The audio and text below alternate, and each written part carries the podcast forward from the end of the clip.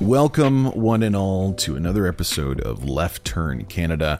I'm Andy, Christo is here, and today we are going to be discussing all things NDP. We're going to be talking about how to bring up unionization in your workplace. And of course, we're going to be talking about some really horrific, horrific Canadians that are ruining the lives of people like you and others. People that maybe most people aren't aware of, but are doing, doing some really horrid things. Now, normally, this prize has gone to almost every week Doug Ford. And he could have won again this week with what's happening in Ontario, but eventually, you know, we can't just say how bad things are here in Ontario, COVID and vaccination wise, right, uh, Christo? Like, it can't be every week yeah. that that's the show.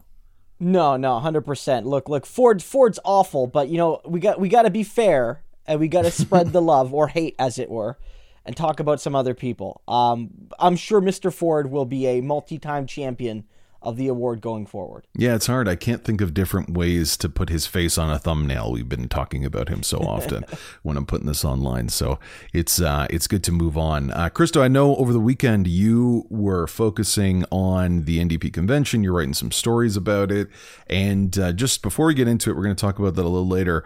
Overall, how was that experience? it was a real mixed bag in a lot of ways. Yeah. Um, there was there was a lot of technical difficulties, and those technical difficulties sort of combined with a sense that the process was being sort of directed maybe by certain establishment figures mm. that was maybe trying to stifle certain debates. Um, whether that was true or not, I think it, it, it probably at least partially was, but it was all magnified by the fact that uh, this process is very new and it, it is easy to feel like it is untransparent.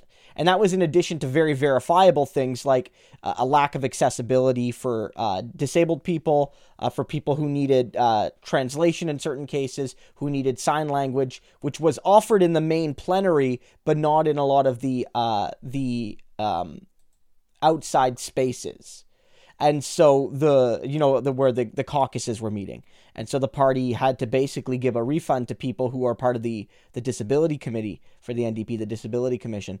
Um, but on on the other hand there was a lot of encouraging things. We saw uh, as we're going to talk about later with some of the organizers a historic resolution passed on israel and palestine we saw the parties support a nationalization of telecoms, which uh, I know we talked about a couple weeks ago, and we're, we're happy to see.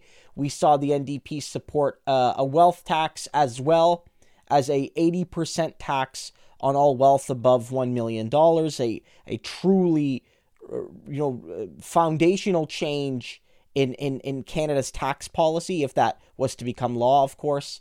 Um, and so, in that way, there was a lot of good things done at this convention. So, sort of in spite of the flaws, uh, I was I was at least somewhat encouraged by what we saw, at least on the policy front. Uh, for people who want my like detailed like day by day recap, um, you can read that at Canadian Dimension. I mean, one issue was as well, and this is at all conventions, but magnified here, was that the nature of the systems uh, didn't leave enough time to debate policy. So even as I was encouraged uh, we didn't get to talk about a, a, few really important things. For instance, there was a very, very highly ranked resolution on canceling student loan debt, not the piddly little 20,000 after 5 years if you make 60k or less as a household thing that we all that you and I ripped uh, in, in, a previous episode, but a a call for the party to embrace full student loan debt cancellation. Um, and it never made the floor because uh, we often were only able to do one or two or at the most three resolutions from any one of the subsections, which is frankly unacceptable. But and just so that um, I understand, because this, you know, for I think for some of our listeners, it will be hard to parse the bureaucracy of of something like this. But th- these conventions, as we've talked about before, are pretty important when it comes to understanding the constituents' wants and I, essentially the mood and impetus of the party. So I, at least that's how I understand it. That as long as we're able to talk about these certain things, we get to see what the party elites actually believe in and what they're willing to, you know, put their support behind. The fact that some of these more radical and uh, needed resolutions that we've talked about in the past didn't get their due in many cases, you know, is that just the case of the NDP elite not believing the same things that you and I believe, or is this maybe, you know, from your perspective, just a byproduct of the bureaucracy of this kind of parliamentary system with the this convention? Both. Okay, uh, both good. I would say. I, I, I think that in a, in a sense that this convention magnified the fact that you never get to cover all the resolutions needed, mm-hmm. uh, and so this convention was the first one, at least at the federal NDP level, where the ranking system was member driven fully. It used to be the case that everyone would submit resolutions and then a resolutions committee would rank them. And there would be one narrow window at the start of each convention, basically, or at the mornings of each convention, to move resolutions up or down the priority list. Um, and you could do that through votes on the floor and things like that. But that generally meant that the party itself could determine what got debated. And so ultimately, usually anything transformative, anything controversial would be buried. This time, the members got to vote and basically use a point system where you could rank your top, top 10 priorities and your, your first priority got more points, your 10th priority didn't get very many. And then the scores were added up for each uh, subsection because there were, you know, a section on economics, a section on social policy, whatever. Uh, and then that determined the order. But the nature of this convention was that we only got to one or two or three resolutions per block. So even resolutions ranked second or third or fourth basically didn't always get a hearing. Uh, and so that was a, a, a, a, an issue. You see it sometimes where the party, for instance, would block certain amendments or want other amendments. Uh, but in some ways, I was encouraged because, for instance, when we talked about the 80% tax rate, Jagmeet Singh spoke to that resolution. So there are some cases where at these conventions, and not just the NDP, but the Liberals and Conservatives as well, where the membership will pass a resolution that the party has no intention of supporting. Remember, like, not to give uh, Erin O'Toole too much credit, but he basically said, I'm not going to listen to my members when they said climate change wasn't real. Like that, he basically said that.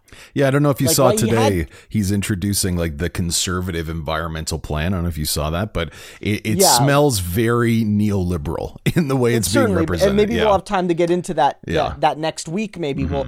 But like, but the point is, like, he's not going to do nothing. It's not as if the member said that and he's instantly going to become an open, unabashed climate skeptic, right? Like yeah. that's that's not it's not politically feasible and maybe that's not even what he believes personally, I don't know. Right? Like and like Justin Trudeau is already distancing away from the guaranteed annual income, the basic income, which the Liberal Party membership supported. Singh in this case was the first speaker on this issue and he spoke in favor of this policy that generally indicates that the party is actually supporting it. Uh, and, and, and many prominent labor leaders spoke to it as well, including, unbiased as I am, uh, my, my wife, uh, who is a, a, mover and shaker with United Steelworkers. Hey, now. Uh, she, she I, I, don't know. I, I'm almost sure she doesn't listen to the podcast, so she won't hear this shout out. But but the point is like that that's one of the factors. And in addition, a lot of people are skeptical about the Palestine resolution, will the NDP actually support that?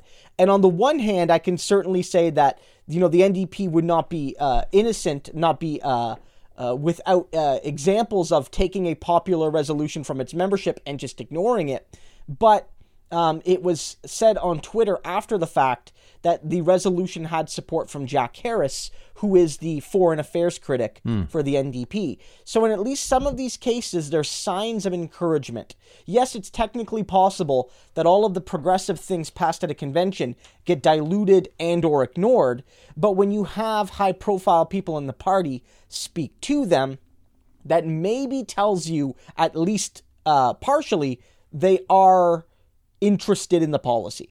Yeah, and I'm just I'm very excited for the um the first convention, maybe in person that we can have again if we ever get back to the normal times, um, where the, the the actual membership can rank resolutions. Because while we didn't get to a lot of them, the the top ten in each category I felt actually better reflected uh, the what what I think NDPers want, but also the debates we need to have as a party. Mm-hmm. So now, good. did you think those good. top? Well, just to interject a little bit, you were talking about the Palestine resolution, yeah. and I didn't say that off the bat, but very soon we're actually going to be speaking to to the people that uh, drafted that and introduced it at the NDP convention uh, over the weekend. So it's going to be really exciting to get their perspective of why this is important and you know what it all means. So that's going to be coming up uh, very soon. I did see that uh, Jagmeet did speak on that with Rosemary Barton, who I just despise as a journalist here in Canada.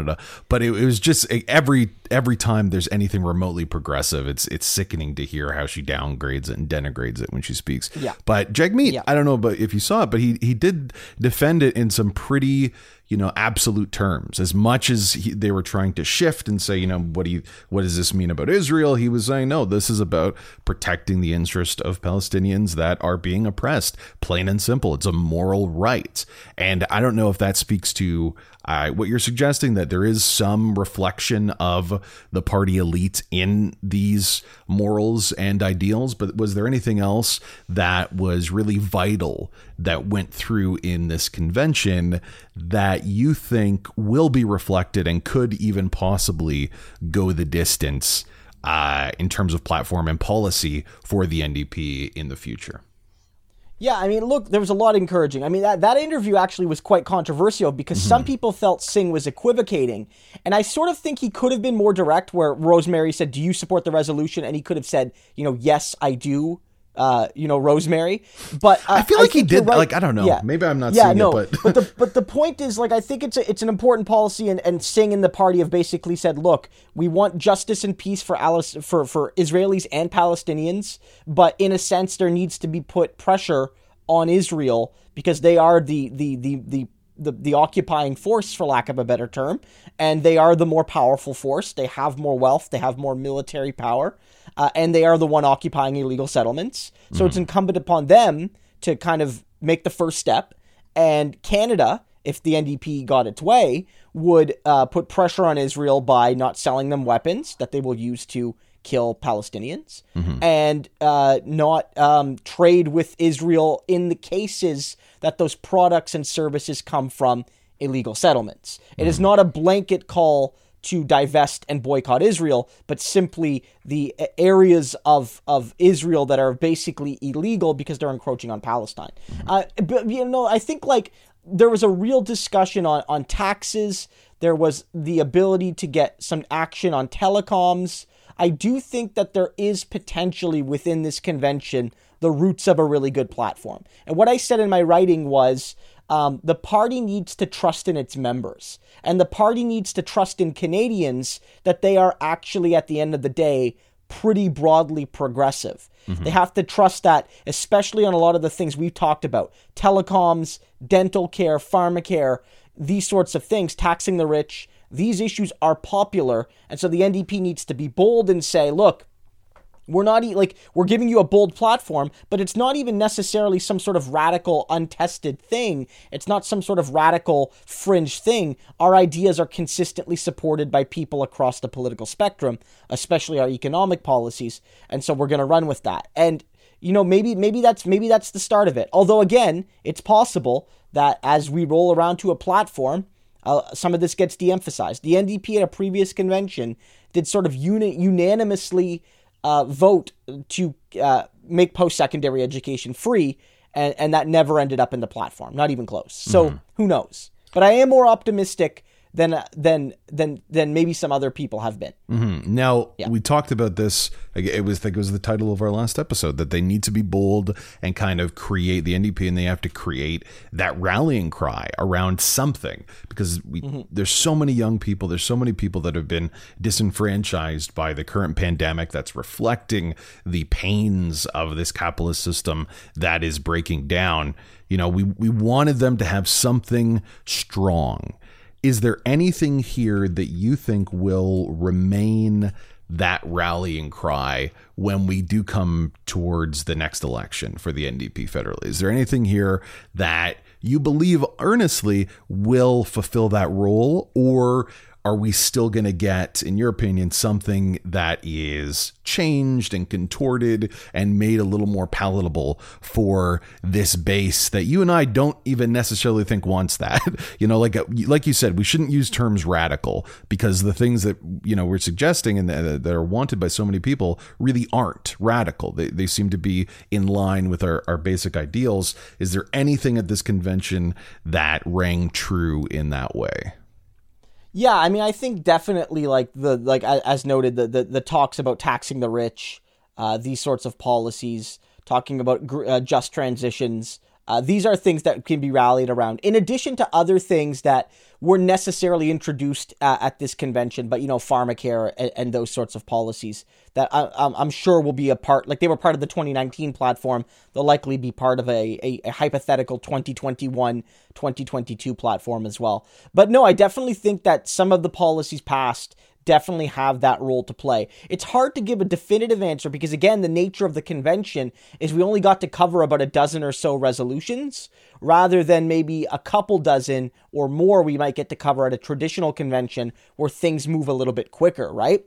Uh, and so um, it's hard to give 100%, but I do think that there are the roots of a good platform in what's been discussed at this convention plus what what was ran on in 2019 and on some of the issues you've seen movement like there was a call in this uh, to uh, as uh, to to ensure uh, access to the internet there was a call to do it through a crown corporation which was a a, a demand that we were asking for a couple weeks ago and the party was not committing to that uh, at this convention they have which mm-hmm. is good to see yeah, still, I'm not. I want to hear that slogan, man. I want to hear something that was said here that is really gonna, you know, rally people. That that's easy to understand. You know, like I just I'm yeah. thinking about some of the more progressive and needed things that have been suggested by the NDP.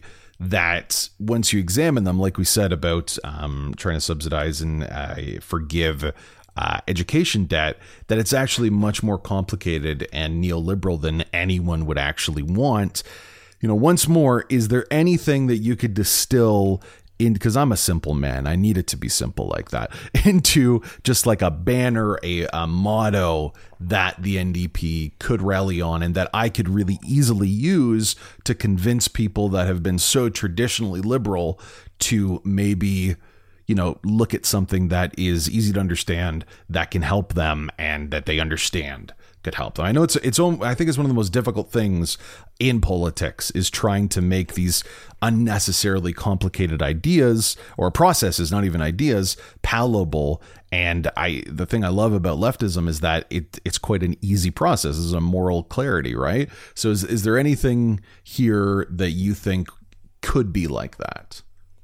Well, I mean, I think I, I am asking again. I know, but yeah, yeah, no, no, yeah. I mean, like, look, the, the taxing the rich, uh, and the liberals haven't been doing it for you. Yeah. Like the liberals have not been fighting for you. I will fight for you. That was. Is there a number? Is there a number of taxing the like? Is there something that? Yeah, it's eighty percent above one million. It's, okay. it's a radical right. tax increase. Yeah, uh, it, it, I I would like to see uh, more. Uh, I would like to see more on on wealth. They they kept the one percent wealth tax. I would like to see that higher. Frankly, mm-hmm. I think it should be at least three or four, five percent. But like the reality is, yeah, all wealth above one million dollars will be taxed at eighty percent. Uh, that's a big one. No, federal, that, that yeah. would be a big one. Yeah, that's that. You know, it, it's a real commitment to making the rich pay to make our country a better place, right? Make the and rich pay. All, I could see on banners yeah. right now, especially you know, with what like, we've gone through. Singh has said, like, look, on the one hand, you got a liberal party that's not there for you. They pretend to be. They're not there for you. On the other hand, you have an Erin O'Toole conservative party that likes to pretend that they are the new working class party, but whenever they have a chance, they screw workers, basically. Mm-hmm. I think that's the line, and I think the roots are there, right? Okay, that, that's, cool. That's, yeah, it's ta- yeah, tax the rich to, to rebuild Canada. And we have to build Canada better than what we had before COVID. That's another line, too. Mm. It's not just mm. about getting back to normal, it's about building a new normal that is more just. Uh, Canada before COVID was was better than Canada during COVID, but um, but um, but was still a deeply flawed, yeah. Unjust society for for for for for everyone, almost everyone, but for some people in particular. Yeah. So and I... so now it's about uh, about doing better as a society, and I think that's that's got to be the message. Well, I think that's a good one too. Tax the rich to rebuild Canada to something better is hopeful. It, it's not just assuming that we need to return to status quo. It's not putting the blame on workers and uh, members of the underclass. Like it's very specific as to who your enemy is. And I don't know if there are like uh, maybe this is a question that you could spread some light on. Like I, I think now there is more antipathy towards the rich as so many in the last year have had to stretch and and been in economic uh, servitude in many different ways over the last 12 months because of this pandemic I, I don't see a lot of people winning a lot of votes by trying to uh, appeal to that, you know, capitalist white Protestant ethic anymore. It seems like that is not going to be a moving factor that moved so many elections. And, you know, the promise of that middle class home isn't going to win, at least in my perspective, like it would before. But trying to say, you know, the reason you're suffering is because of these people, and we could change that to make your life better is something I've been wanting a political party to say for my entire lifetime here in Canada. And I really haven't felt like anyone has been trumpeting that very loudly. Now, th- this is hopeful. This is optimistic. They're not, from what you, my understanding is, that's not exactly what the NDP is saying at this moment. No, no, not necessarily. But what they are sort of making clear to a certain degree, and Singh tapped into this much like Bernie Sanders did and, and other progressives did uh, is that we were a deeply unequal society, and during this pandemic, the very richest have gotten disgustingly richer. Right? So it's not just as if we have these existing inequalities, but that we have to realize that you know, we're not all in this together. And I think that's a correct message. Singh said that during his speech, that we are not all in this together. He's directly challenging the, the Fordian and Trudeauvian narrative that tries to build this fake solidarity that we're all in this together. Because even amongst regular people, some of us have not lost incomes and have not had to go work in the COVID mines, right? You and I, you know, get to work from home, and you know, YouTube was still YouTube, right? Yeah, we, we don't have to go to the um, Cargill plant, which is now exactly. like just shutting down after having, at least in my local area, after having hundreds of cases of COVID. Like there, exactly, there yeah. is nothing that is more defined the classes than this pandemic, and yeah finally we have a politician that isn't trying to spout the pablum, right? Of everyone's in yeah. this together. Like, no, we're, we're, we're we're absolutely not. Some people are suffering more, and it's not offensive or wrong to say that. And no. that's a big move for Canadian uh, optimism and sensibilities. I feel like too to be like he, like, more yeah. radical well his his his his metaphor was was quite effective and i wonder if he'll go back to it where singh basically said look we're all in the covid storm which is to say it is affecting all of us. Even even very wealthy people have been affected by covid. Like you can't really travel internationally all that easily even if you have the money to do so. But the like he said like some of us are in luxury boats. Many of us are in you know ships that are stable but a lot of people are on rickety rafts or in no boat at all, just lost in the storm. And so, like, this is affecting all of us, but it is not affecting all of us equally. And some people, especially rich people, have, have not only um, not really suffered, but in many ways have become wealthy beyond their wildest dreams, even relative to where they were back in March of 2020 versus now in April of 2021.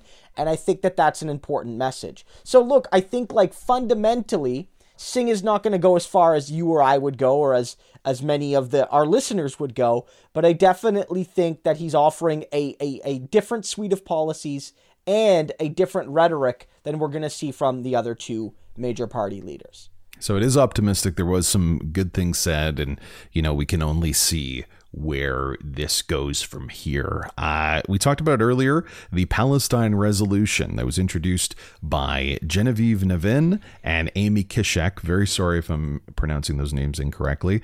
We reached out to them over the weekend and uh, we had the chance to speak to them and just to understand a little more about this resolution, why it's important to the NDP, import, why it should be important to you and I, and kind of what this means for Canadians moving forward.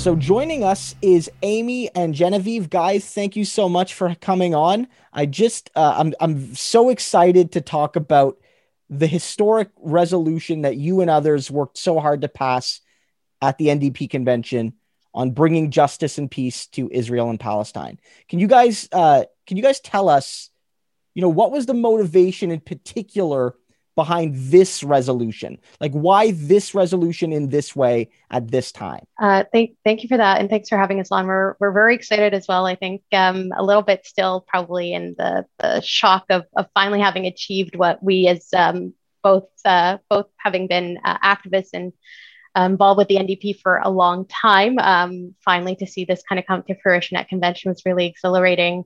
Um, it's it's certainly not the first time that uh, folks have worked to try to achieve um, this sort of uh, outcome of, of some form of sanctions uh, being part of the NDP policy on Palestine and Israel. Um, both uh, Genevieve and I were involved in the 2018 um, uh, resolution, uh, similarly focused on, on trying to um, bring uh, in the language of, of sanctions um, uh, to the NDP policy. Uh, and it was certainly met with some resistance, but we've been working tirelessly in that in between time to shore up support for, for some sort of measurable concrete action um, to really get at Canada's role in all of this as well. It, it's one thing to have a particular view um, of the conflict and to uh, have, uh, uh, you know, a, a principled perspective on it, that's certainly one thing, but the other is to actually act on that uh, through some sort of uh, uh, concrete measures. We know Canada's complicity in the occupation um, is, is no small matter. Um, you know, even from from the uh, sort of the, the root of the modeling of the kind of colonial project that, that Israel's engaged in is, is part of it. But, but even in, uh, as we know, through uh, arms trade um, in particular, we're seeing um, well, the most recent, the purchase of, of uh, drones to surveil the Arctic coming at, from uh, design from uh, warfare with uh, Gazan civilians. Um, mm. And you know that that's just one example right yeah, of where wow, that complicity yeah. right that the interconnectedness is and i think that's what we really wanted to get at uh, because it, it's one thing to again say that this is some sort of removed sort of political uh, uh, subject uh, for only for those of, of, interest or in the know, but uh, but the, the reality is we we are um, engaging in, in making it uh, possible as Canadians. So we have uh, we have a debt that we owe as well to Palestinians mm. to to right that wrong. Really. Well, yeah, I, I, think that is the the main question that I want to ask because this is so important and essential. But as so many Canadians are are suffering and struggling right now, it's I think hard for some to understand why this is so important, why this is something that they should care about. So, just in your own words, also so that I can get the great answers to tell people why this is so mm. important. You know, why is this measure something that even now when people are suffering internally with this this pandemic is still something that is important and that Canadians should care about. Yeah, I mean, and and just on that issue is we we do have polling that shows there was a 2017 EKOS poll that confirmed that 78% of Canadians believed that in the context of, of Israel's ongoing human rights violation that the Palestinian co- uh, call for, for boycott is reasonable. So we're mm-hmm. seeing even at kind of the, the widespread societal level that this is these are policies that are, are actually quite popular. And, you know, we're, we're, we're kind of trying to push back on some of the things that we've been hearing that you know this is potentially a, a controversial resolution because 80 percent vote in favor of, of this resolution is, is not something that's controversial um, mm-hmm. and it's really you know it's something that um, anyone we, we kind of see a lot of this phenomenon of, of people who are progressive except for palestine and i know angela davis talks about this a lot that people yeah. like pep mm-hmm. basically um, and, and we're trying to say here that that you know if, if you do stand for for rights and, and for human rights and for justice, and then Palestine absolutely has to be considered um, central to that, right? Palestine is is not only an issue that everyone here should care about, but it's it's it's a feminist issue, it's an environmental issue, um, it's an issue of of um, queer liberation. All of these things are not separate somehow um, from Palestine, but very much intrinsic to to all of this. So we're we're we're seeing um, with this resolution just how many people within the NDP have been really vying for a stance for years um, that reflects what the grassroots is, has been has been saying all along, right? So we can't have political parties um, that are unable to to mention this as an important issue, and and, and I'm I'm I'm hoping you know at the end we'll be able to talk a little bit more about um, what you were saying before about you know how Trudeau just today is is doubling down on calls against boycott, divestment, and sanctions. But we're seeing just more and more this appetite to make sure that Palestine is isn't actually central to this um, human rights um, agenda and, and, and something that all mm. activists should be caring about. Yeah, I mean, I think that's that's so fascinating when you cited that polling. Um, because I, I mean, I had an inkling that especially this the the NDP resolution, which is frankly already a a, a fairly compromised based one. It's not calling for full sanctions, but for sanctions in particular, you know, uh, fairly restrained ways.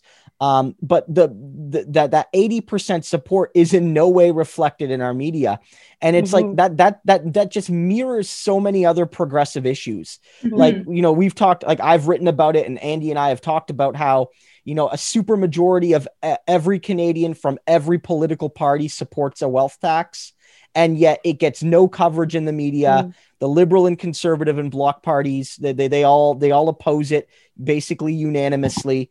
And it's like I think it really does show that like um, we can get lost in these media narratives, which not only fail to reflect the the will of Canadians, but often just frankly lie about that will, right? Mm-hmm. Yeah. Right. And just to, to very briefly add, just when you're talking about media, is, is we see what happens to journalists um, in the United States, but also here in Canada, when they do speak out on, on Palestine. And, um, you know, this is not something that's just, um, you know, a, an issue only facing journalists, but I'm, I'm thinking in particular of, of, you know, Marc Lamont Hill, who was fired from CNN after, after talking about Israel Palestine. Yeah. So this is something that, um, yeah, it's, it's again, not, not the only issue that, speaks to the need for progressive independent media but again this is all very much interconnected. Yeah no 100% i de- i definitely think that's the case. And i think that one of the things when we talk about cancel culture which is such a right-wing narrative there is nothing i've seen get people as consistently canceled even in academia which is mm-hmm. supposedly a bastion of of free speech. It it, it, it certainly is not. Um, any any kind of criticism of israel often gets one far more canceled than than you know anything J.K. Rowling claims to be canceled for, right? But I, I mean, I, I think that, you know, how do we?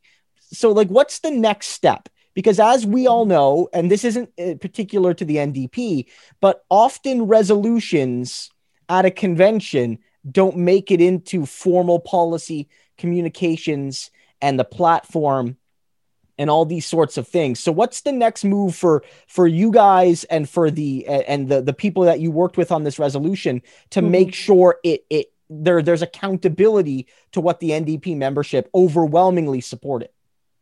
That, that's certainly the, the next uh, big ask. Um, what we tried to do over um, the last uh, several months and sort of preparing to get the resolution to the floor was working across different um, sectors and groups um, for instance, we had a lot of support uh, of, of uh, the trade unions who were present at convention, their delegations. Um, we uh, had uh, tremendous support, of course, from, from the different uh, Palestinian uh, organizations and advocacy groups. groups like Independent Jewish Voices as well, CJPME, um, were all supporters and help get the reach out. Um, I think that's something we'll want to continue. It doesn't end at convention, but getting the party to adopt that. But what's what we do want to note too is we did meet with caucus members. We made a, a point of meeting with with anyone who wanted to meet on this issue.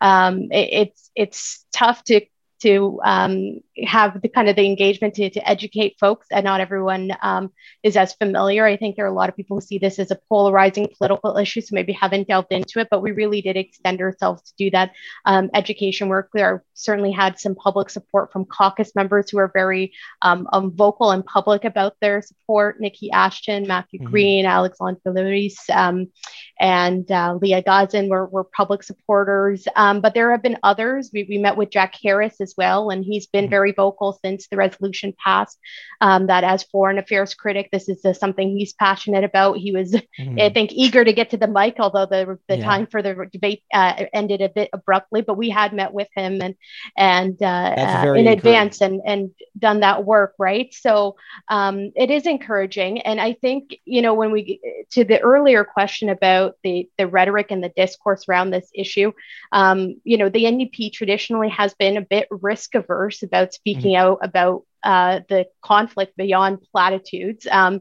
and there is certainly a monopoly on, on the discourse by pro-Israel groups that often act and speak uh, broad, you know, wider than um, uh, than the size of their supporters uh, might might militate. And they're really, I think we've, uh, I think this may have been uh, Jen's uh, coined this term, you know, they're really anti-Palestinian lobby uh, groups yeah. or organizations. That's really what the, we should call them, call them yes. out as such for, for really that's what they're trading in.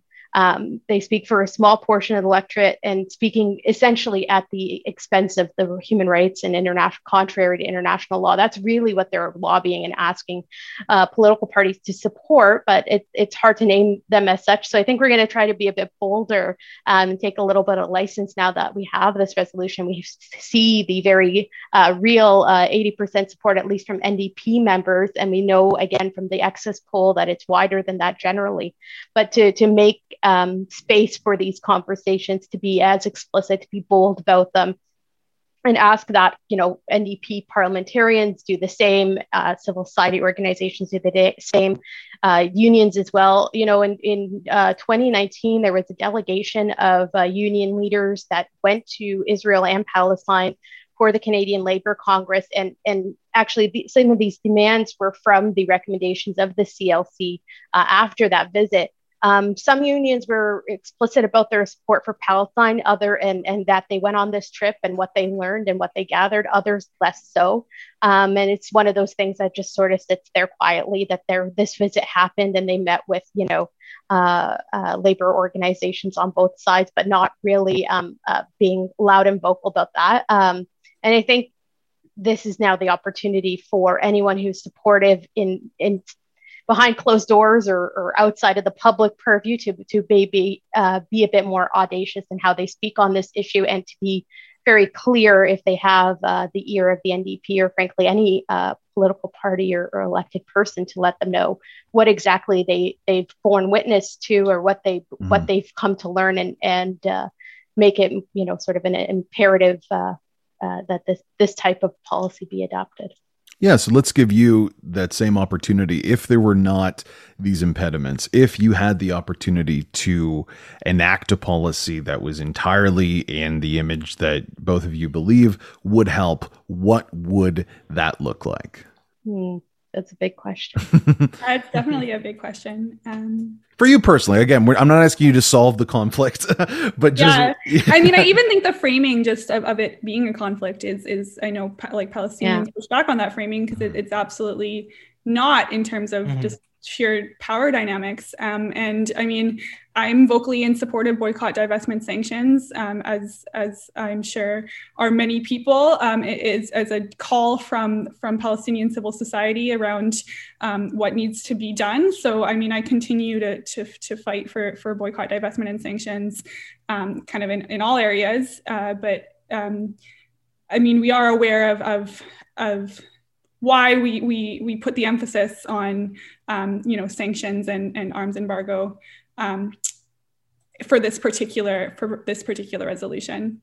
Mm-hmm. Yeah, yeah. I mean, I think that it this, this resolution again. Like, I think I, I, as as as you are supportive of a broader program mm-hmm. of, of of sanctions, but I, I definitely think this resolution really hones in on the most serious issue, which is that Canada and Israel basically cooperate uh, to use weapons of mass force uh, against innocent people and that there are currently illegal settlements that are profiting off the theft of Palestinian land and mm-hmm. and I think that and, and diverting priority. resources as well. I mean, yes. you think about the large scale agriculture that happens in settlements um, goes directly to the fact that many Palestinians can't get don't have reliable or clean access to water. Yes. As another example, like it is very immediate the impact, the economic uh, uh, incentive really that Canada's created for maintaining and ex- not just maintaining, frankly, expanding in the way that capitalism incentivizes a lot of um, you know harmful uh, things to, to fall upon uh, uh, you know anyone in a, not just in a colonial setting but particularly in those types of settings um, it, it, there is this just wide um, uh, incentive financially for for Israel to maintain uh, the occupation in the way that it has. Um, I and and yeah again I think we were focused on things that were consistent as well to kind of go back to the progressive except for Palestine.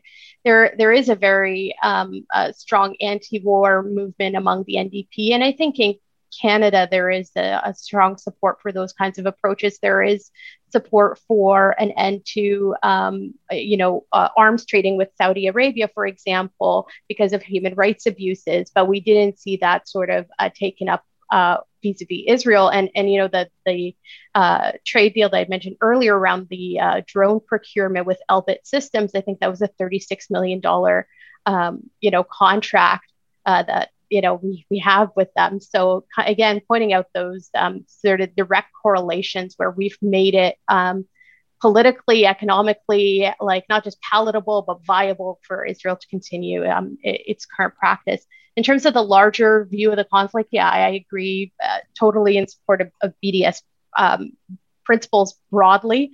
Um, uh, I think another frame too to put on it is, is um, sort of decolonization in general in as many words is kind of part of the, the ultimate project. How can we um, sort of decolonize the whole view of it? I'm, I, am Palestinian. I was born in Ramallah. Um, my family is still there. You'll get a lot of different opinions from folks who, who are close to the issue in that way about the, the region, the division of territory, the, um, you know, the coexistence. Um, I think ultimately even even the the division and the lines of the, the West Bank and cementing these sort of um, uh, hard hard lines of, of you know even when we talk about Palestinian nationalism, I don't want a Palestinian state either that looks like any other state. Like I want a real sort of mm-hmm. de- decolonization of the whole mentality um, and and structures and, and way of policing people and not policing people and and really like a free flowing kind of like actual peaceful co- coexistence, like whatever that looks like. It might sound a little bit like of a utopia, but it's also what I imagine for um, Canada as well, or what the you know territory we call Canada to have, um, you know, a re- recognition for um, so sovereignty for for folks who've, who've been denied that, um, but also changing our view of what our relationship is to territory and land and resources and and all of that needs to to change kind of fundamentally. So it's a bit like of a daunting question because there's so many um, facets uh, to it. Because we had also a lot of people who there were even resolutions on the floor uh, from convention. They make it to the floor around recognizing uh, uh Palestine as a state, and you know, I mean, again, to to what end? Like, and what what is it really going to achieve peace for people? Um, it's not just cementing statehood. There's there's so many other ways about how um, uh, people live and, and what the real constraints um, are on their ability to live free, freely and, and uh, in a liberated way. So, yeah. Mm. So just maybe to, to kind of wrap up with a final question, because it goes into what we've kind of alluded to, which is that Justin Trudeau earlier today put out a statement essentially uh, pledging his support for Israel, uh, eh, making a specific claim that BDS is uh, you know, hateful, uh, not only against Israel, but against Jewish Canadians. and suggesting that uh, Israel is being unfairly singled out by certain activists, and finally saying that you know he'll, he'll continue to stand for the shared values of Israel and Canada, which in this context include the systematic theft and uh, colonialization of land and of peoples. Uh, but I'm wondering what what mm-hmm. what do you what do you guys think of that statement? I'm sure it's not surprising, yeah. but you know what like what what does it mean to to hear that from the prime minister uh, today?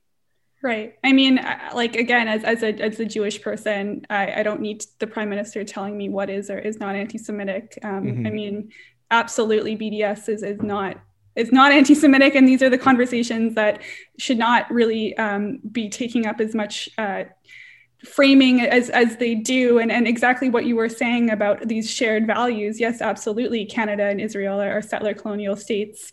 And that's they, they got it they have to settler colonial states stick together on these these uh, these ends and and um, even just to see the support for our resolution and um, people drawing parallels between um, you know indigenous people fighting for for land across so-called Canada um, versus indigenous people you know fighting against depossession and settler colonialism and land and resource theft in in Palestine. So so these these this really shows just exactly what is at stake here and how far Canada needs to go into into even just recognizing the most basic of human rights and and, and this whole kind of rhetoric of, of Israel being singled out it, it's really quite the opposite actually in mm-hmm. terms of what Israel is able to kind of quote unquote get away with vis-a-vis other countries like even fighting you know like Amy mentioned before different um, there, there are movements for different sanctions um, against different countries, and, and you know Israel is never on that list um, in the same way. So I think we have a very important political juncture here where the NDP has the opportunity to be more of a leader on this issue because like absolutely resoundingly other political parties aren't. And um, just to kind of again plug that you, we we see this work is not only happening within these kind of institutional political structures like political parties, but just kind of more part of this these broader movements um, for for Palestinian liberation and indigenous liberation here um, and in in so-called or what is currently called Canada as well. Yeah, I mean, I look, I, I can't put it any better better than that. Um, this this was fantastic. It was great to talk to you both about this. Uh, when I saw when we, Andy, Andy was was like, we need to have somebody come on about this, and then I saw your your press release, and I'm like, it's serendipitous. We're going to talk about this. Uh, before you go, uh, let us know where we can find you on social media, any other projects you have. Let people know where they can find you. Sure. I'll just plug. We do have a website that um, Amy made, and it's incredible. And oh yes, yes, with yes, with graphic design from um, our friend Kendra. So we have a website. Um, let me just pull that up now. It, it's Palestine Palestine Resolution 2021.ca, and there's also an option there um, with different resources, um, some of the writing that we have written, you know, about about 2018, then also ways to take action and, and get involved. Um, you can find me. I'm sometimes on Twitter, um, not always. Uh, I'm also in law school, so that's that's always hard. But uh, it's uh, Genevieve Joel, and that's also um, my Instagram as well. And yeah, I'll go ahead, Amy. Yeah, um, you can find me on social at Amy Kishek, um, and uh, we'll try to update the website soon with some of the media hits we've been getting, and also try to create a network for people to keep working on this issue. Um, I think that is certainly one of the the most important things that we don't want this to sort of die quietly in the policy book of the NDP, right? We want people to take this up and uh, and to make uh, their voices heard and felt. Um, just on a concluding note, I think one of the things with the uh, Prime Minister's remarks that I find uh, difficult is that there is almost there's a tolerance for um, anti-Palestinian or anti-Arab views. Um, I find in this country, it's it's um, it's one of those areas of, of racism specifically for towards palestinians and their struggle that seems to be tolerated and i would love for that not to be the case um, it's uh, one thing to want to um, you know show solidarity with with the Jewish community and speak out against anti-Semitism. It's a completely other project to engage in a, a, limited and frankly propaganda view of history by referring to, uh, you know, Israeli Independence Day without speaking to the dispossession and to the real harm and to the modern day implications of what that's meant. Um, you know, in the same way that we mark Canada Day by talking about what happened when settlers uh, came here and, and what we're all implicated in as settlers, um, those of us who are settlers here in Canada. Um, it's okay to call these things out and to talk about that history openly. It, it's something else to pretend that there isn't real uh, harm and hurt on the other side. So um, hopefully we can all start doing that openly and publicly and not get uh, not lose our jobs or not lose uh, positions uh, mm-hmm. because of it. That's the that's the hope. Well, Andy, you have anything else to add? No, I just want to thank you both, and I think uh, again, this really does resonate as an issue that is a feminist issue, a human rights issue. It extends to all of our understandings of what it means to be progressive. And uh, right there, I think you really hit the nail on the head, Amy. Is that why? Why is this racism allowed? Why is this something that you know? So often we try to push against these sort of ways of um, hurting others in our national discourse, but for some reason there there's an allowance for Palestinian racism. And we heard it today from our leader. And i think mm. this kind of work really pushes the needle forward. And i hope christo and i can do as much as we can to change that narrative. And i think that's probably some of the more difficult things to do. But it's great to have people like you guys that can help us do that and let someone like me understand it, then I can push that forward more. So again, the website one more time, it's going to be below in the description in case you missed it, but just once more while we sign off, please. Yeah, it's uh, Palestine Resolution 2021.ca. All right. Well, thank you both so very much. Before we leave you this week, we wanted to touch on what we said at the opening Worst Person Award in Canada. Doug Ford has clinched this many, many times. Christo, you ready? Let, us give our nominations. Drum roll, please.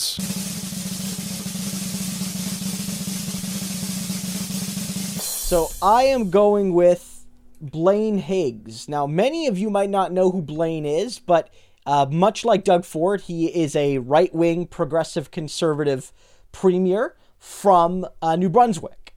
Uh, and there's lots of reasons to bring up uh, Higgs. He's sort of flown under the radar because, due to a variety of factors, all four of the maritime provinces have done far better on COVID than the six, uh, or excuse me, calling calling uh, Newfoundland a maritime province will get my maritime card revoked. All four Atlantic provinces have have benefit have benefited from lower population density, and they've all done reasonably well on COVID. But Blaine Higgs has been generally awful in his approach. Um, he's his claim to fame was before politics, basically being an executive for the Irving Company, which is uh, a massive conglomerate company, one of the biggest in Canada in raw terms, but specifically in how it dominates New Brunswick and some of the areas around New Brunswick. There's really no comparison. It dominates communications, it owns newspapers, it dominates pulp and paper, it dominates oil, it has gas stations everywhere. The Irving family is like the Mr. Burns family, mm-hmm. but but like real, right? And so it is fundamentally something that we can't escape. And the reason he's in the news today isn't for anything he's been doing over the over the the, the pandemic, but specifically talking about how um, indigenous reserves are getting super wealthy and he wants to cut their tax benefits because indigenous people are getting wealthy. So uh, this is from Jacques Poitras. He's a, a CBC journalist from New Brunswick. He said, asked on uh, Info AM Fredericton, basically CBC's Fredericton channel, uh, Fredericton, the capital of New Brunswick, about a listener suggesting he raise taxes on the super wealthy, such as the Irvings. Premier Higgs says the tax agreements with First Nations were creating super wealthy reserves to the detriment of non-indigenous New Brunswickers. Fuck him, man. Jesus. So, like, so to put who believes this? Like, is there any? again, we're always amazed to understand how insane humanity can be. But the idea that there's a scion of a wealthy corporation, a, a, dynastic corporation, that's trying to say that these reserves are hoarding wealth and that's why you have it bad. People that are living in the province that I am a premiership of is uh, like beyond the pale. I don't understand it. Yeah. I mean, look, the, the fact of the matter is that you know, this guy easily won his seat. Uh, he was in Quispam Quispamsis. He won his seat with about 70% of the vote. Uh, the nearest candidate was the Liberal, who finished with 14.6. So, uh, you know, he, he won a very smashing election in his own riding. And his government, he did form a majority government uh, with a 39% uh, uh, of the vote uh, and with the Liberals finishing with about 34 province wide. And so he has a he has a majority mandate. Uh, he won the Canada's first pandemic election, called sort of during the uh, the lull over the summer ish time. During the fall, the election was in September. He um, won a majority government in that election. Uh, and again, before he was in politics, uh, before he was uh, you know t- in this sort of office he was a an executive for the uh, Irving Company. He worked for 33 years for Irving Oil, rising to a senior executive and overseeing oil transport across eastern Canada and New England. He retired from Irving Oil in 2010 and then became uh, was elected uh, to uh, the legislature, uh, was Minister of Finance under the previous uh, conservative government, and then became leader um, you know, and then became leader of the opposition, is now premier. And so this guy, who was basically an Irving Oil corporate stooge for a third of a century, comes out and he's asked about taxing the rich. And then he says, actually, the problem is the quote unquote First Nations, the quote unquote, you know, Indian reserves, right? And so, like to put it in perspective, yesterday finance officials provided documents. This is Poitras again, showing that Madawaska Maliseet First Nation received 18 million from a certain tax agreement they have with New Brunswick to share some of the gas taxes, whereas Irving Oil, Irving's Arthur Irving's net worth, that's Arthur Irving as an individual, not necessarily the corporation, is 1.9 billion, right? so this man is basically trying to protect the Irving Corporation, which goes without any sort of just taxation throughout the province because they basically treat it like a like a goddamn company town. And he's like, actually, eh, and, and you know, it's the indigenous people's fault. Right? I, I just can't believe how and I always say this. This seems to be the the sentiment every week. How mask off these people are, because normally to disenfranchise, you know, marginalized communities, it was done through this idea that you know there's a criminal element, there's some type of uh, racial divide that needs to be oppressed from the RCMP. But this is a man that is flat out just saying, without saying it directly, like not the exact words.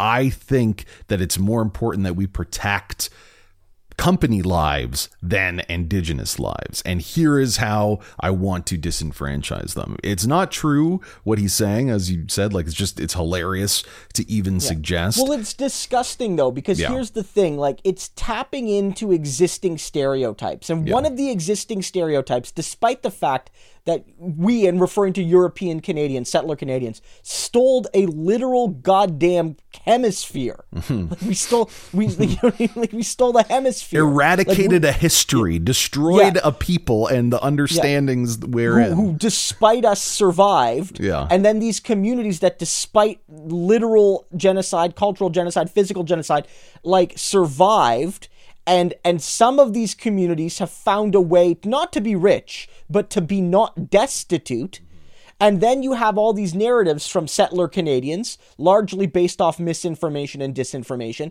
that Indigenous people are wealthy, that they get everything for free, that everything is taken from white Canadians to give to Indigenous Canadians. And all of it's bullshit, right? Because, like, like all of it's bullshit. But, like, you have this premier who, like, can just throw this little bit of racism into the radio to try and like cover for Irving, right? It's disgusting. I, I don't want to get into too much more into it, but Blaine Higgs, go fuck yourself. You're worst person of the week. There we go. Boom, boom, yeah. boom. And just to add to that, yeah. the most insidious thing to me looking in on this as, you know, the European background, settler background, is how he's really tapping into the capitalist disenfranchisement of his constituents. People are believing this for ignorant racist reasons, but also believing this because they are so beaten down by the capitalist system. And it is much easier for them to blame someone who has been identified as the historical enemy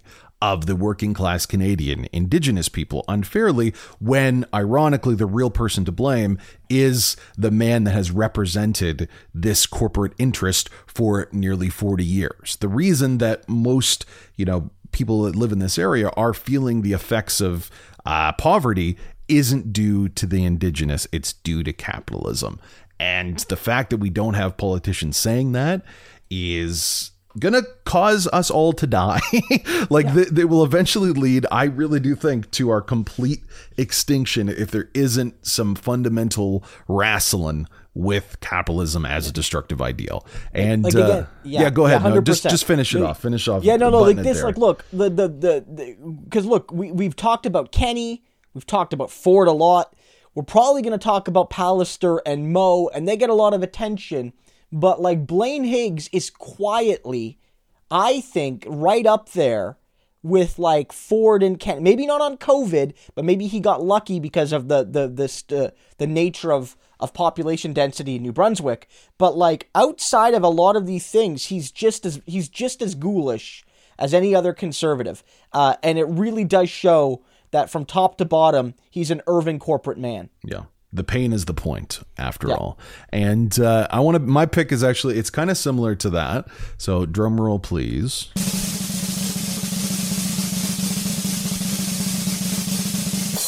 Liberal mp Kevin Lamoureux. Is that correct, Christo? I'm not good with names. Yeah, Lamoureux. Yeah, yeah. Lamoureux. I think that's probably yeah, yeah. That's yeah. probably pretty good. So this is a name you probably don't know, but he is sponsoring a House of Commons petition that is calling Canada's criminal code to give police, the people who police us and in many ways dominate us, the power to arrest citizens who criticize them in an unfair and insensitive way. Yes, that is correct, what I just said. The basis is the petition is demanding vocations, jobs, to be added to the list of identifiable groups against which hatred cannot be publicly directed in word or written form. So he is taking or, or hoping to take these very important laws that we have that protect marginalized communities from being abused for things they can't control and adopting it into a job in which every police officer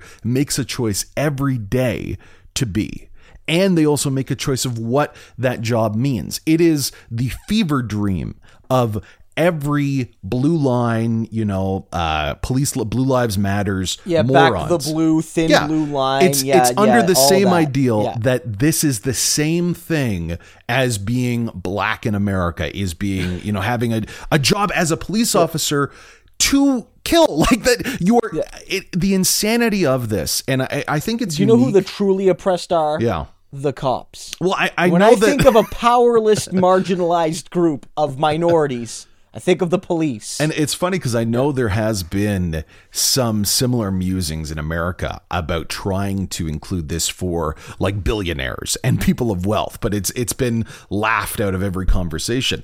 I love that this guy is a liberal MP as well, and that it's mm-hmm. under that kind of like neoliberal, just sensible government ideas. But to me, this is some of the most insidious racist, oh, yeah. destructive sort of thinking that undermines our hate speech laws and hate uh, hate crime laws of what they represent to begin with. He's using progressivism to try to couch in overt racism and destruction and domination. And I just, I don't know. It's so perfect. I didn't think it was real. Like I had to read this a few times from Press Progress that did a really great article on this because I, I just, the fact that he's a liberal MP, the fact that he's using the laws we already have, the fact that he's trying, the, this, the language is so specific within the petition that vocations, a job, something that you choose to do is being protected in the same way that we cannot many Canadians and every every group of people cannot make choices of things that represent them. You you can't change your skin color, you can't change your ethnicity. And it undermines and hurts anyone that has struggled and been oppressed for those absolutely uh, offensive basis to include something like a job. Now, it's very unlikely this will go the distance, but I, I just I can't imagine how disconnected a human being can be from the the minds of Canadians to even suggest something like this. Well, and, like I mean, I think you'll probably get some people that like of that like respect the troop mentality. Mm-hmm. Like the cops are the real victims now. The the left has gone too far. Maybe this is a way that Lamoureux feels that uh, uh, that you know I we can sort of take a, a, a, chink out of the the conservatives' armor on um on like being the pro cop, yeah. pro law and order party by it's like we love the cops and we love law and order too and all these sorts of things. But you're right, it's like it's it's it's it is insidious, right? Like mm-hmm. like I'll read you the, the blurb here from Press Progress and then Luc Lebrun, who is basically like the the the editor of Press Progress, who does fantastic work. Um, it says here a Liberal MP, Kevin Lamoureux, is sponsoring a petition calling for criticism of police to be classified as a form of hate speech. Anti hate groups that say using hate speech laws to shield police from public criticism is extremely inappropriate. And he says here, we should not mince words. This is Luc Lebrun. Yeah. Kev- Liberal MP Kevin Lamoureux is sponsoring a petition that is advocating ideas that are clearly unconstitutional and authoritarian in nature. And basically, what he's doing is he setting it up so that criticism of the police is going to be seen as hate speech in broadly defined terms? And he might counter by saying oh it's not fair-minded criticism but you know just you know, baseless attacks on the police. But mm-hmm. who's going to determine that? And how is that going to be um, you know adjudicated on say a, a, a white upper class person criticizing the police. and why can't setting. we have baseless yeah. attacks against? Like, yeah. it's okay yeah. to hate people that do horrible things by choice. Like that. That's something we have to understand. We can't cloak ourselves in the language of progressivism to hide our more base prejudices. Like, it, that's not a secret cheat code because you're using all of the woke languages and processes to say something that is insidious and hateful. Like it's okay to hate horrible people and the, what's it's okay to hate this guy. And I hate him because of his job and what he's doing. I you and I Christo should always have the right to say that and to talk yeah. about how much we hate Kevin and the stuff that uh, Kevin is doing. And yeah, just and look, go ahead. Yeah, hundred percent. No, hundred percent. Look, like not to to drag it on, but like, look, these are cops uh, even if you're not necessarily believer in ACAB and all cops are bad, all cops are bastards, whatever, like the fact is that like criticism of the powerful is essential, whether especially when they have the power of the state. There should not be, you know, limits um, on on criticizing the police. Mm-hmm. I, I I just that's not something I believe. Yeah, like, look, if I, you have individual cases of like, you know, a- issuing a, a threat at a particular police officer, deal with that through existing legislation. Mm-hmm. But like, if a person should be fully free to say "f the police," police are scumbags, every yeah. police officer is a racist. Those things should all be allowed to be said with full protection. Because who be are no we trying to protect, really? Like, well, because most of those yeah. things are true, right? Yeah, most you know of those I mean? things are true, and at the end of the day, I don't think anyone really believes this isn't going to be used by the police to stop peaceful assembly and uh, target um, minorities that are trying to fight for their own rights. Like it's just beyond the pale insanity. And let's not even talk about it anymore. Let's talk about bigger and better things. Uh, just to end off the show, we do this every week to all of our patrons. So if you haven't heard, please go to patreon.com slash left turn Canada. Be part of our little community. We are growing and we are so appreciative of all the people that are lending their voice. Our Discord is up and we got some great conversations going there. I love love talking to all y'all about what it's like to have these, you know, daily struggles during COVID where excuse me, you still have a job that you have to go to and put yourself at risk. So please become a part of that if you can. One of the benefits that we include is allowing you to ask a question on air. So this question here, just to end off the show, make sure I have it in front of me, is from one second, folks. I swear I was already. I swear I had it in front of me. Is Gawain, I believe, is his uh, username. He is asking.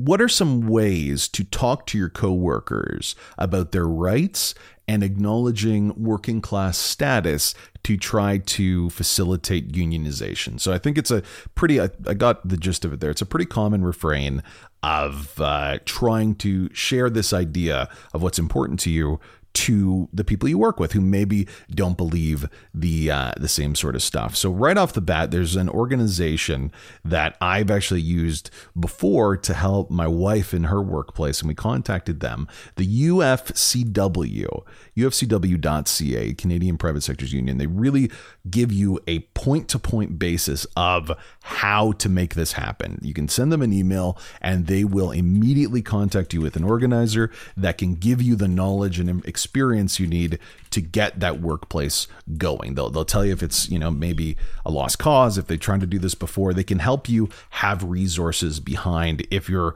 goal is unionization. If it's more broad speaking just you know getting these ideas out there to get people's perspective because it is difficult. It's a it's a it's a heavy task to be the voice to you know bring change to your workplace. Like that's tough. I i don't know if that's fair to put on the shoulders of one person just because you believe in this. Like you still got to live. So there's questions that I've always liked to ask when I worked in media a lot. And one of the fundamental things that I've always presented as kind of the core of this idea is do you believe when speaking to your coworkers that your boss or your boss's boss that their time is worth 15 times yours. Do you think that anyone in your workplace works 15 times harder than you and should be rewarded at that rate when in reality they are? And trying to get solidarity in that sort of way. And I think trying to make that connection to uh, people you work with and understanding that you have more in common together than you ever will with the people who are in charge that seem to benefit much more directly from your work than you do, and asking yourself if that is right, if that's something that you think should continue, and if they answer positively to that, my second idea is always, you know, do you believe that the work you do every day is yours, that you have a sense of ownership towards it? Do you feel you're rewarded when you do more, or are you just punished when you don't do enough? That calls into question the whole idea of market capitalism in workplaces, that it actually isn't quite as capitalistic as you would believe. You're still scared that you're going to lose your job or that you can go home sick, but you aren't actually benefiting from working harder. I've I found at least in many of the jobs that I had. So I like to take all that and just try to get an ideology going and then ask yourself, you know, maybe if we instead of trying to advocate just for yourself for all of these very important ideals, what if we were able to work together and get people that understood the language, understood the bureaucracy, and could represent you so you can just work and not worry about all these other things? That's when I think a union comes into the picture. So those are my three fundamentals. You know, I think you should really check out that website if unionization in particular is important to you. I, I kind of grabbed the reins on that, Christo. Sorry about that. Anything else you, you want to add with that? Yeah, just quickly, you know, the episode's running long and yeah. and, and all those sorts of things. But um, no, I think th- those are all great points. I would add that you know we don't just tolerate that in a regular society that we quote unquote have good leaders, so we don't need democracy. And so, even in a quote unquote good workplace, every worker needs a union because it gives them, in a very limited sense at least, a vote on some of the broad conditions of their work. Uh, and that, you know, if you want to talk about what unites working people, you, you could talk about how, like, we all work for a wage, we all, you know, struggle to get by in many ways, and that we need to find some basis of unity.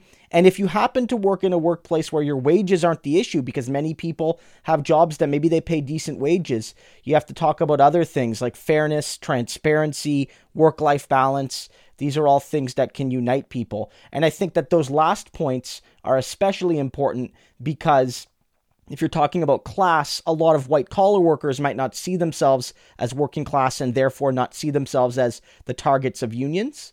Uh, or as benefiting un- uh, benefiting from unionization, but that's really crucial. And another factor is there's a certain element, uh, uh, a vision of unions as being stultifying and overly bureaucratic, but that many unions are actually quite flexible and allow for differentiated pay rates and merit and all these sorts of things. And a union can be designed around not just uh, you know a traditional understanding of a factory union, but what working people need. Big thanks again to our patrons Tim, Jones, Shane, Daniel, Dave, Scott, Joshua, Benji, John, and Hamza. Please become a part of our community. This is Left Turn Canada.